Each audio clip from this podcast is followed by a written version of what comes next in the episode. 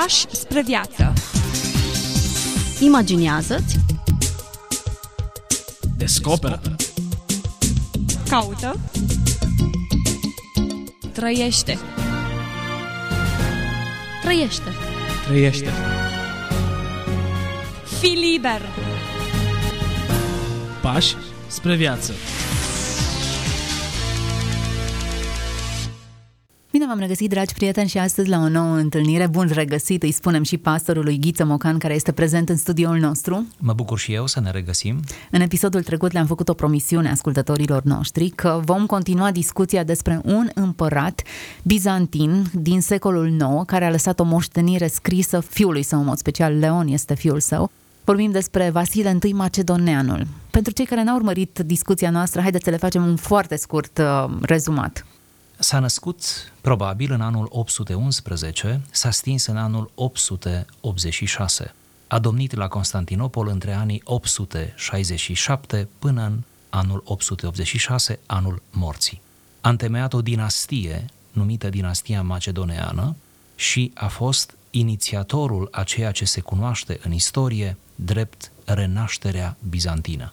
Așadar, acest Vasile I Macedoneanul se numără printre cei mai luminați împărați bizantini și unul dintre oamenii care au valorizat foarte mult credința, arta, învățătura, educația și care a încercat să aducă, și în bună măsură a și reușit, o anumită stabilitate unui imperiu care a fost mereu în căutarea stabilității. Să nu uităm, Constantinopolul devine a doua Romă, iar Imperiul Bizantin este continuarea, sigur, cu alte detalii, dar este continuarea Imperiului Roman de apus. Prin urmare, vorbim de o civilizație de o mie de ani, care avea să cadă în 1453 sub invazia turcilor, a musulmanilor, dar oricum vorbim de o civilizație care merită studiată, iar noi românii suntem într-un fel moștenitori ai acestei civilizații. De aceea, cred că este important să răscolim puțin scrierile acestor oameni ca niște moșteniri de adâncă spiritualitate pe care ne-au lăsat și despre care puțin dintre noi știu sau sunt familiarizați. Puțin mai devreme discutam de faptul că prea puțin au lecturat aceste scrieri și ce pierdere mare este pentru fiecare dintre noi să nu ne uităm puțin la origini, să nu vedem puțin cum au gândit părinții înaintași și străbunii noștri, cum s-au raportat la credință, la valori, la Dumnezeu, la Trinitate, la toate lucrurile acestea. Vasile I, Macedoneanul, un împărat creștin, un împărat care își trăia, își asuma credința, um, vorbeam în emisiunea trecută că a făcut, i-a făcut pe fiii săi co-împărați, iar uh, scrierea la care noi facem referire este adresată unuia dintre fiii săi, Leon. Am vorbit în episodul trecut despre moștenirea spirituală și despre faptul că, în primul rând, prioritatea cea mai de sus, cea mai prioritatea zero pentru viața lui, vorbim de un om politic, este Hristos. Pe această temelie îi recomanda tatăl său să-și pună toată credința. Haideți să ne întoarcem la textul pe care l-am lecturat și să le oferim ascultătorilor noștri mici fragmente din el și pe marginea acestor fragmente noi ne bucurăm, ne despătăm și sperăm să învățăm câte ceva. Toate desfătările trecătoare ale acestei vieți nu îl pot împodobi pe un împărat, atât cât îl împodobește bogăția virtuților. Pe de o parte, frumusețea și podoaba se veștejesc, fie din cauza bolilor, fie din cauza trecerii anilor, iar bogăția este mama trândăviei și a viciului. Pe de altă parte, puterea trupului împodobește cu biruințe pe om, însă împiedică puterile sufletului. Se spune că puterea corupe.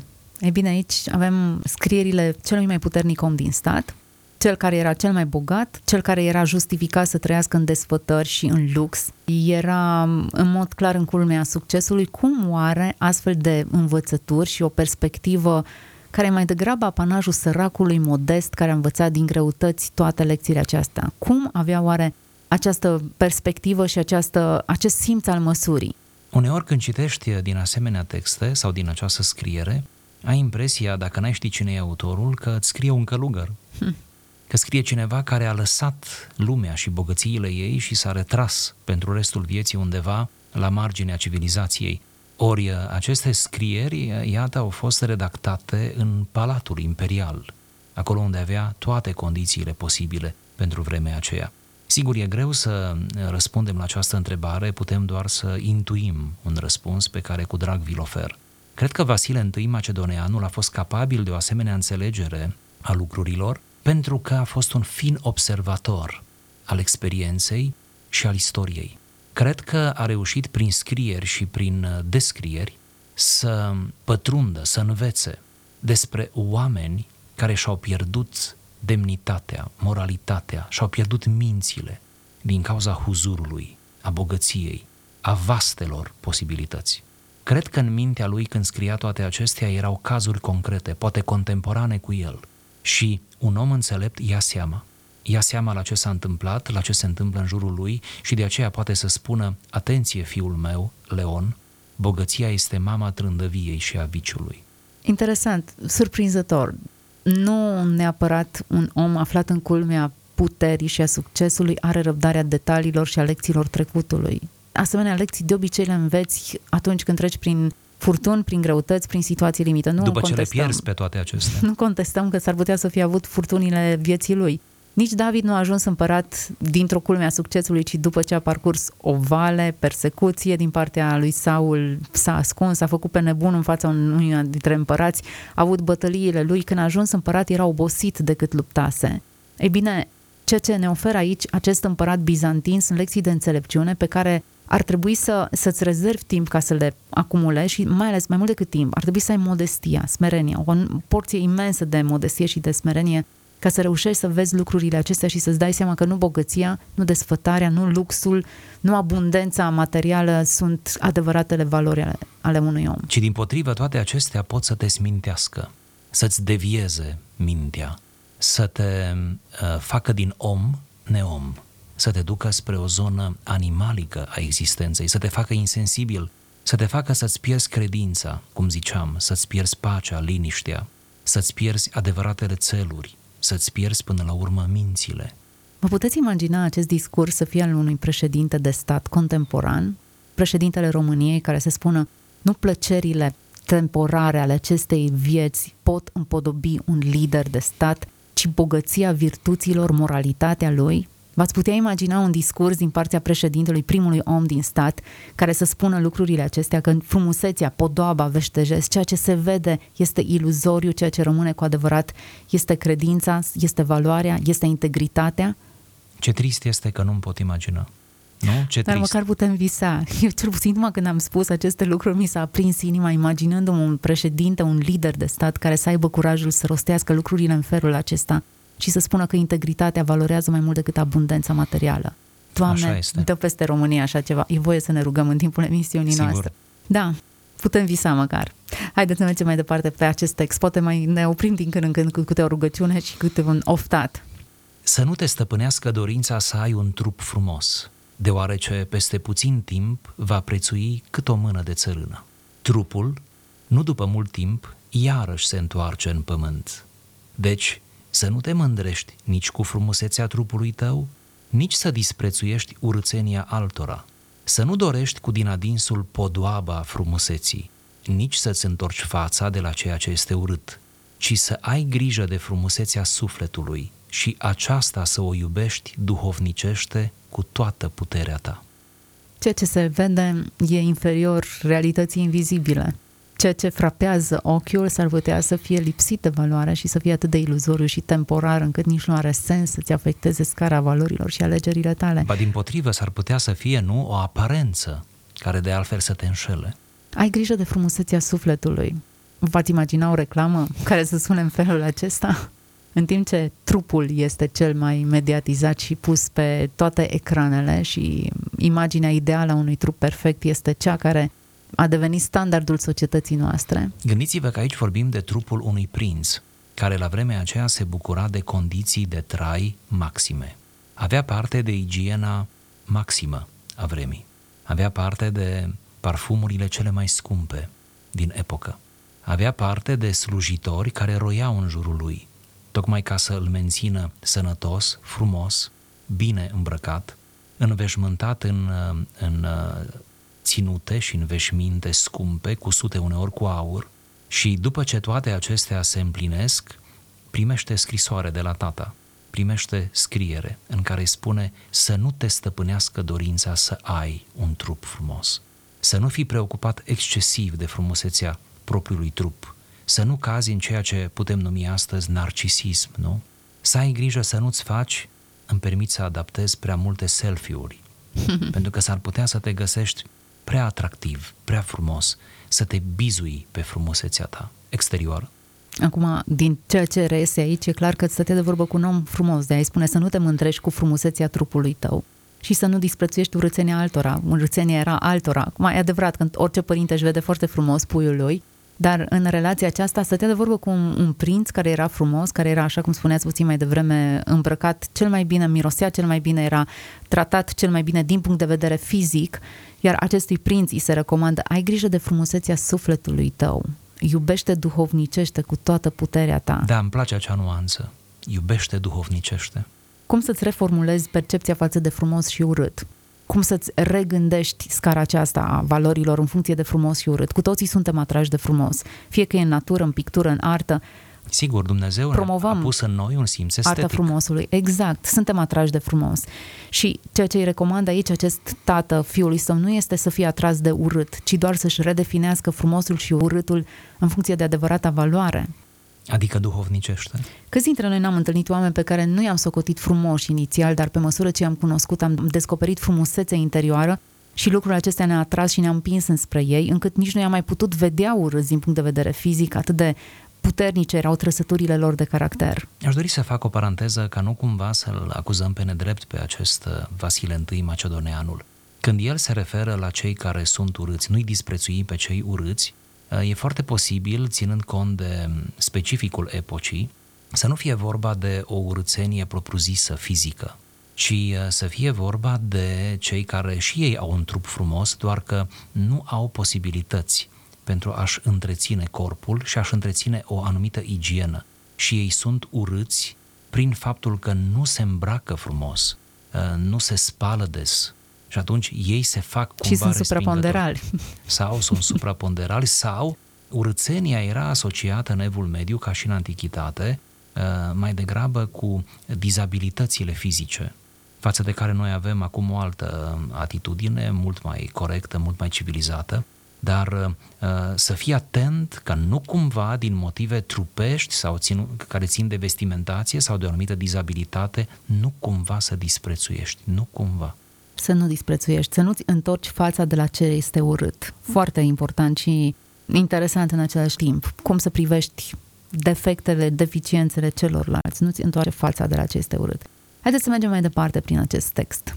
Împărăția ți-a fost dată de Dumnezeu să o păzești ca pe o comoară de mare preț. Să nu te arăți a fi un apărător nevrednic al celui ce te-a așezat în această cinste, nici să săvârșești vreun lucru necinstit sau nevrednic. Virtutea este mai importantă decât orice demnitate în stat. Dacă prin demnitatea ta stăpânești peste mulți oameni, iar după virtute ești mai mic decât alții, atunci nu ești cel mai bun împărat, ci vei fi condus de ceilalți oameni care sunt mai virtuoși. Toată pledoaria lui din acest paragraf pornește de la afirmația împărăția ți-a fost dată de Dumnezeu. Până la urmă urmei, n-ai obținut-o, tu n-ai făcut absolut nimic să o ai, ea ți-a fost dată. Atunci când îți este dat, lucrul acesta te smerește. Toți avem grijă mai mult de un lucru care nu este al nostru, nu? Ideea e foarte clară. Nu am obținut, nu-i meritologie aici. Ai meritat, ai născut cu un cap mai sus decât ceilalți și ai obținut această împărăție, ci ea ți-a fost dată de Dumnezeu. Ești responsabil vis-a-vis de persoana care ți-a încredințat acest lucru și pe de altă parte e, e ceva ce ai primit. Așa este. Ori dacă plecăm de la această premiză, cum ei plecau atunci în Imperiul Bizantin, alta este atitudinea sau cel puțin ar trebui să fie. Vedeți, atunci când uh, conștientizăm că demnitatea pe care o avem, puterea pe care o avem, beneficiile care decurg din această putere uh, ne sunt oferite ca un dar, ca un cadou, suntem foarte atenți cum le administrăm. De altfel, la nivel personal, noi care nu suntem prinți, nici împărați, la nivel personal, toate resursele noastre și oportunitățile care se ivesc în viața noastră, ar trebui să le vedem ca un dar din partea lui Dumnezeu. Și de toate ar trebui să ne îngrijim cu foarte multă atenție, nu? Cu foarte multă smerenie. Este o invitație aici la smerenie și din nou se revine la această temă în mod recurent a virtuții. Virtutea este mai importantă decât orice demnitate în stat. Virtutea bate puterea. De fapt, tocmai aici e cheia. Mulți oameni când ajung în poziții de autoritate, poziții cheie, ne socotesc anumite lucruri legate de moralitate, socotind, hei, am ajuns aici, am alte lucruri mai importante, de ce te legi de un fleac, de ce îmi bagi de vină, eu știu, că mai calc pe alături, că mai fac lucrul acela, de ce nu închizi ochii pentru că am făcut lucruri remarcabile. Sau chiar mai mult, um, cred că în cazul lor, unii dintre aceștia cred că este justificat, nu? este justificat. Avem treburi mult mai importante care țin de conducerea statului, care țin de politicile pe care trebuie să le emit, care țin de deciziile pe care le am, la ce mai ar fi importantă moralitatea mea? Ei bine, Sigur. ceea ce Sa. spune acest împărat e că moralitatea e cea care conduce. Sau, în uh, cheie iarăși modernă, una e viața privată, alta e viața publică. Uh-huh. Așa ceva nu se concepea în Imperiul Bizantin. Și se pare că nu se concepe nici acum. Adică avem Sigur. eșecuri morale ale marilor lideri ai lumii. Sentimentul este că le este scuzat acest lucru, dar ceea ce surprinde acest împărat care, iată, trăiește cu sute de ani înainte de noi, spune, prin demnitatea ta stăpânești peste mulți oameni, dar dacă tu ești mic aici, alții vor conduce împărăția. Alții mai virtuoși, mai buni ca tine. Uh-huh. Ei vor conduce chiar dacă tu vei fi realmente împărat, dar nu tu vei conduce ci ei, ei vor salva imperiul. Într-o lume pe care noi o socotim guvernată de rău, stăpânită de rău, iată că acest text spune că autoritatea nu este totuși la cel rău, ci autoritatea îi aparține lui Dumnezeu, El o dă, o delegă cui vrea și poate că ai senzația că ești pe cai mari și conduci lucrurile atâta timp cât nu trăiești în integritate, de fapt nu ești deloc pe cai mari, ești condus de ești alte condus, lucruri. Da. Ești condus de alte lucruri. Haideți să mai mergem înspre un uh, paragraf Dumnezeu îți va dărui biruințe asupra vrășmașilor atunci când tu îți vei birui patimile, fiindcă numai atunci când vei învinge pe vrășmașii cei nevăzuți, vei putea să învingi și pe dușmanii cei văzuți. Aceasta se întâmplă pentru că Dumnezeul libertății nu voiește vreodată ca să fie onorat cu victorii cel care nu are tăria să-și învingă viciile, ci este biruit cu totul de acestea. Iată adevăratul succes militar. Biruiește-te pe tine însuți și vei conduce lumea. Așa este. Nu cumva să crezi, parcă asta vrea să spună, că având biruințe sau câteva victorii în plan militar, uh, e suficient. Întâi învinge-te pe tine pentru că, iată, din nou această dimensiune a providenței, Dumnezeul libertății nu voiește vreodată să fie onorat cu victorii militare, în timp ce acela care le reputează are căderi morale și este înfrânt de propriile vicii. Frumos spus, Dumnezeul libertății. Da. Nu al restricțiilor, nu al regulilor absurde impuse, ci Dumnezeu care te invită să trăiești liber, liber de vici în primul rând, liber de adicții și de lucrurile care te contaminează și îți deteriorează forma interioară. Așa este. Să mergem înspre un nou paragraf.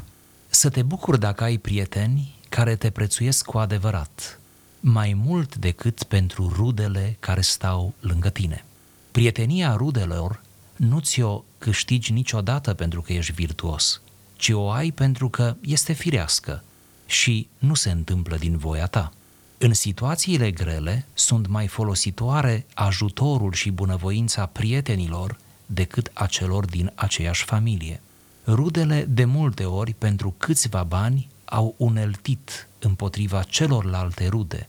Prietenii adevărați însă nu doar că au neglijat lumea întreagă, dar însăși viața lor și-au pus-o în primejdie pentru prietenii lor.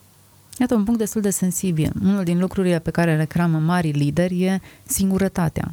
Cu cât urci mai sus ierarhii, cu atât mai puțin îi poți numi prieteni majoritatea sunt interesați de avantajele care decurg din uh, poziția de autoritate, puțin îți pot fi prieteni cu adevărat. Să-ți înveți fiul care este prinț și va fi împărat, cum să administreze acest domeniu în viața lui, e un sfat cheie. Și să-l înveți cu aceste cuvinte, să te bucuri dacă ai prieteni. Care te prețuiesc cu care adevărat. te prețuiesc cu adevărat. Nu se bucură de avantajele care decurg din poziția ta. Sigur. Să te bucuri pentru că uh, aici e ceva subtil, cum spuneați, și e ceva atât de adevărat, pentru că prietenii se aruncă în foc pentru tine. Foarte rar rudeniile, foarte rar. Mai degrabă, și asta arată istoria tuturor dinastiilor, mai degrabă rudeniile sau o parte a rudelor, a familiei lărgite, au fost înclinate spre, nu știu, spre a profita de poziția împăratului, de poziția cuiva care a ajuns să aibă o anumită putere și care rudele cumva au considerat mereu că a ajuns într-o poziție cheie, cum era atunci, trebuie și pe ei să-i ridici, chiar dacă nu au, poate, o valoare directă în sensul acela. Hmm. Foarte profundă și foarte bună avertizarea. De foarte multe ori uh, neglijăm acest aspect și îl socotim prietenii un, un domeniu, un capitol opțional. Dacă ai timp de prieteni, dacă, eu știu, secundari vis-a-vis de celelalte lucruri care sunt cu adevărat valoroase. Da, și când vine primejdia, nu? Când ți se întâmplă ceva, pentru că tuturor ni se întâmplă, te trezești, dacă n-ai cultivat relații frumoase, prietenii frumoase, te trezești că ești singur și nu e de ajuns necazul, mai ești și singur în acel necaz. Și să nu uităm factorul de echilibru pe care îl aduce o relație semnificativă în viața ta, un prieten de nădejde, un prieten cu care te poți consulta, cu care poți împărtășești din poverile tale, cu care te poți ruga, care te poate trage de mână atunci când Sigur. o iei razna. Și care necontenit, el uh, sare în ajutorul tău, cum și tu sari în ajutorul lui. Haideți să mai uh, parcurgem câteva paragrafe, mă uit la ceas și văd că trece și aș vrea să savurăm cât mai mult din acest text. Puterea să o cinstești și să o primești numai dacă este împodobită cu înțelepciune. Pe cât este de folositoare puterea însoțită de înțelepciune, pe atât de mult, fără înțelepciune, e posibil să îi rănești pe prietenii tăi. Puterea îl caracterizează pe bărbatul înțelept, iar dacă puterea este lipsită de înțelepciune, îl transformă pe om în animal sălbatic să nu te înconjori cu oameni puternici și neînțelepți, ci cu cei care au putere bazată pe înțelepciune. Puterea fără înțelepciune se numește obrăznicie, iar puterea însoțită de înțelepciune, aceea se cheamă bărbăție. Ei bine, acest text clarifică puțin uh, recomandarea din uh, paragraful anterior. Să ai prieteni e un, un imperativ dacă vrei să trăiești o viață normală, chiar dacă ajungi primul om în stat, e un, un lucru extrem de sănătos, dar aici arată ce fel de prieteni ar trebui să-ți faci. Iată, prietenii aceia să fie, ce frumos, cei care își bazează puterea pe înțelepciune nu oameni puternici și neînțelepți. Totul aici se învârte în jurul conceptului de înțelepciune, Sofia, un concept atât de important, nu numai în creștinism, ci și în scrierile precreștine, la mari filozofi greci. Sofia a fost întotdeauna o virtute uh, înaltă, o virtute extrem de importantă, care le înglobează până la urmă pe toate celelalte. Sunt puse două, două valori față în față, putere și înțelepciune. Puterea aparține înțelepților, spune Vasile I. Însă atunci când puterea nu este însoțită de înțelepciune, e obrăznicie, animalitate, tupeu. violență, tupeu, putere fără înțelepciune. Oare câți dintre oamenii politici, oamenii de afaceri, oameni care au fost influenți, au dovedit putere, dar obrăznicie, lipsă de caracter, violență, agresivitate, cred că exact acesta este cel mai important lucru. Până la urmă, în mersul acestei lumi, oamenii puternici care au influență, care au bani, care au responsabilități, sunt caracterizați de înțelepciune sau doar de obrăznicie și animalitate. Aici este o antiteză, nu? Obrăznicie versus bărbăție. Bărbăția este văzută ca ceva pozitiv, ceva de dorit, ceva care îți conferă credibilitate. Obrăznicia este văzută ca o decadență, nu? Ca o alunecare. Cred că de multe ori sentimentul puterii este alimentat de false valori, de bani, de poziție ierarhică, de poziție politică. Iată că puterea vine dintr-o altă sursă, iar puterea, atunci când este asociată cu această sursă interioară, naște schimbare profundă în societate, o schimbare pozitivă. Prin urmare, puterea și înțelepciunea fac întotdeauna casă bună. Mă rog, în realitate nu fac întotdeauna, dar în... e de dorit să o facă. Da, în această scriere și în, în modul acesta ideal, nu? spre care trebuie totuși să privim, ele pot fi puse împreună, ele trebuiesc puse împreună. Mai avem doar câteva minute. Nu știu dacă mai avem timp să citim un paragraf sau ar trebui să dăm un, um, un deznodământ al acestei relații tată-fiu pe care am ilustrat-o în uh, discuția de astăzi. Eu vă propun altceva. Vă propun să mai citesc un paragraf, chiar dacă nu apucăm să-l explicăm, el nici nu trebuie explicat, și uh, dacă sunteți de acord să ne dăm întâlnire cu ascultătorii într-o emisiune viitoare, unde să mai citim doar câteva paragrafe și promit să aduc acel deznodământ despre fiul care primește această scriere. Păi să luăm această promisiune și să ne bucurăm de ea. Nu doar să ai grijă să locuiască înțelepciunea în tine, ci să cinstești și să te rușinezi de cel care este înțelept. Să fii împreună cu acela ziua și noaptea, fiindcă numai acela îți va fi foarte folositor sufletește. Acele fapte care de multe ori par a se înfăptui din cauza diferitelor greutăți, vei reuși să le termini cu bine dacă vei fi înțelept și vei avea și ajutorul lui Dumnezeu. Trebuie ca fiecare om să fie el însuși înțelept, ori trebuie să urmeze celor înțelepți. Într-o aceștia Dumnezeu se odihnește cu adevărat, așa cum se odihnește pe tronul său. Cu acest paragraf încheiem discuția pe care am avut-o. Le reamintim ascultătorilor noștri că această discuție este o moștenire pe care un tată o lasă fiului său. Este vorba de un împărat bizantin care a trăit în secolul al IX-lea. Vasile I Macedoneanul este cel care a scris aceste lucruri, autorul acestui text. Îi se adresează fiului său Leon, îl învață cum să fie un lider, cum să fie primul om în stat, cum să-și poarte victoriile, cum să se raporteze la prieteni, cum să se raporteze la Dumnezeu și cum să dobândească adevărata înțelepciune, cea care îl face smerit în primul rând, îl lipsește de aroganță, dar îl ajută să aprecieze corect oamenii și lucrurile. Ce mai putem spune în fața acestor sfaturi? Eu zic să lăsăm timp de meditație. E cea mai bună propunere. Vă dăm timp de meditație și vă dăm întâlnire data viitoare. Continuăm, așa cum uh, v-a promis puțin mai devreme invitatul meu, continuăm această discuție pe marginea textului. Vasile I Macedoneanul, un timp în care medităm și devenim mai buni. Pași spre viață. Imaginează-ți, Descoperă. Caută. Trăiește. trăiește. Trăiește. Fii liber. Pași spre viață.